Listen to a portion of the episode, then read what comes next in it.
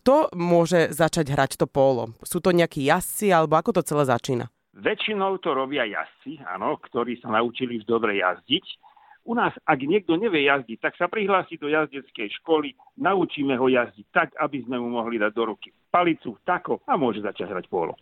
To znamená, že v akom veku? Úplne, že maličkých máte, malých hráčov póla? Áno, na podnikoch ty sú. No veď to. Áno, e, máme aj deti. Už 9-10 ročné deti začínajú práca s koňom, práca s tou palicou, ale taký prelomový vek je 11-12 rokov, keď už to dieťa dokáže trocha v tom tempe aj s tou loptičkou triafať do tej branky. Je to šport alebo je to hra mimochodom? Je to najstarší kolektívny šport, jazdecký, mm-hmm. vyše 2000 rokov kým pri ostatných jazdeckých športoch pozeráme, ako vysoko skáče, ako rýchlo beží, ako krásne dvíha nohy, mm-hmm. ako tam ten jazdec sedí, v našom tom športe, koľko si dal gólov. Mm-hmm. Jednoducho. Jasne. Čiže ide to na góly. A tiež tam tak kričíte, že gól!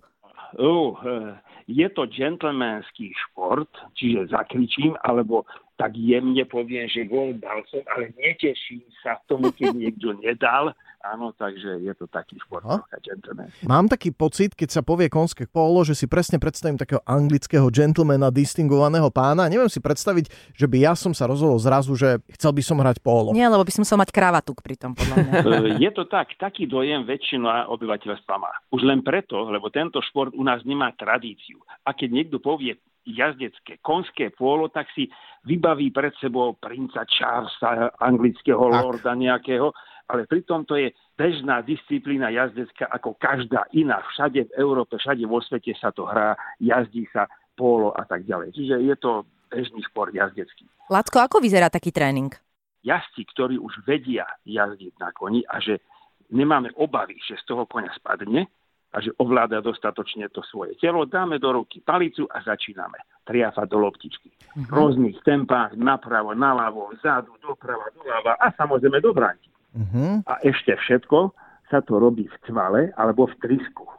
V rýchlom cvale musíme triafať tú loptičku a má veľkosť 8,5 cm. Tí hráči, oni tých koníkov majú každý toho svojho, aby sa dobre poznali? Alebo vieš, že či tie koni sa striedajú, sú naučení na tých hráčov? Bežný pohľad na konia, že každý potrebuje mať svojho, pokiaľ my skáčeme a tak ďalej, tak milujeme svojho miláčika, poznáme ho. Tu nie každý má niekoľko koní, totiž každá štvrtina v tom pole sa musí hrať oddychnutým čerstvým koňom. Čiže a že ten hráč potrebuje minimálne 2 až 4 kone na, na taký zápas. Fíha. V takých nižších zápasoch môže byť s dvomi koníkmi a už takých vyšších 4, 6, 8 a tak ďalej. Koľko trvá jeden zápas a jak, jak vlastne sú presne rozložené tie týmy? Predstavme si obrovskú travnatú plochu, ktorá má rozmery 300 x 150 metrov. Čiže niekoľko krát viac ako futbalové ihrisko. Wow. A tam sa motá vlastne 8 koní rýchlo v cvale uh-huh. a udierame do tej lopty dopredu, dozadu, kam chceme, ale aby, hlavne, aby tá loptička išla do bránky. Hráva sa to na štvrtiny a taká štvrtina, tu v Európe 4 štvrtiny, voláme tomu, že čaker alebo čuka, a jeden taký čaker trvá 7,5 minúty čistého času. Taký zápas trvá približne hodinu. Tak je dobré, že tí ľudia majú, musia mať aj dobré čakry, podľa mňa.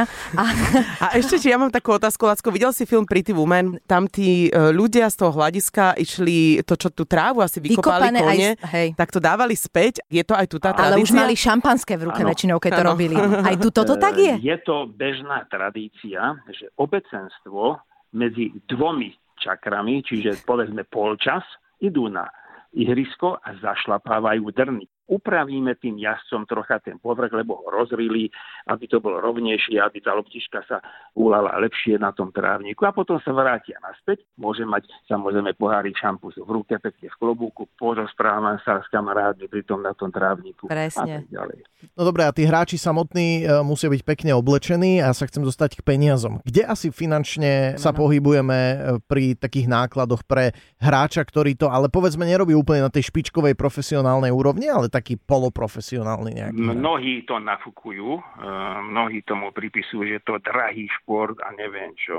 U nás to hrávajú bežní ľudia, o nič nie je drahší ako lyžovanie alebo tenis. keď hovoríš, že e, ten hráč vystrieda niekoľkých koní počas toho zápasu. Áno. Ja keby som chcel hrať konské polo, nemusím vlastniť. Štyri. Správne hovoríš, e, nemusí mať vlastné koníky, môže si aj prenajímať. Uh-huh. Aj my to tak robíme, keď cestujeme ďaleko niekde cez more a tak ďalej, tam si nevezieme svoje koníky, tam si uh-huh. prenajímame, ale tu v okolí niekoľko 100 kilometrov si bereme svoje koníky a musíme ovládať či svoje, či tie cudzie. To znamená, že tie kone na celom svete poslúchajú na rovnaké povely? Áno. To je asi tak e, polo koní, keď si človek presadne z Trabanto do Ferrari. to funguje automaticky, sadne, naklopí sa a a už len do bránky ideme.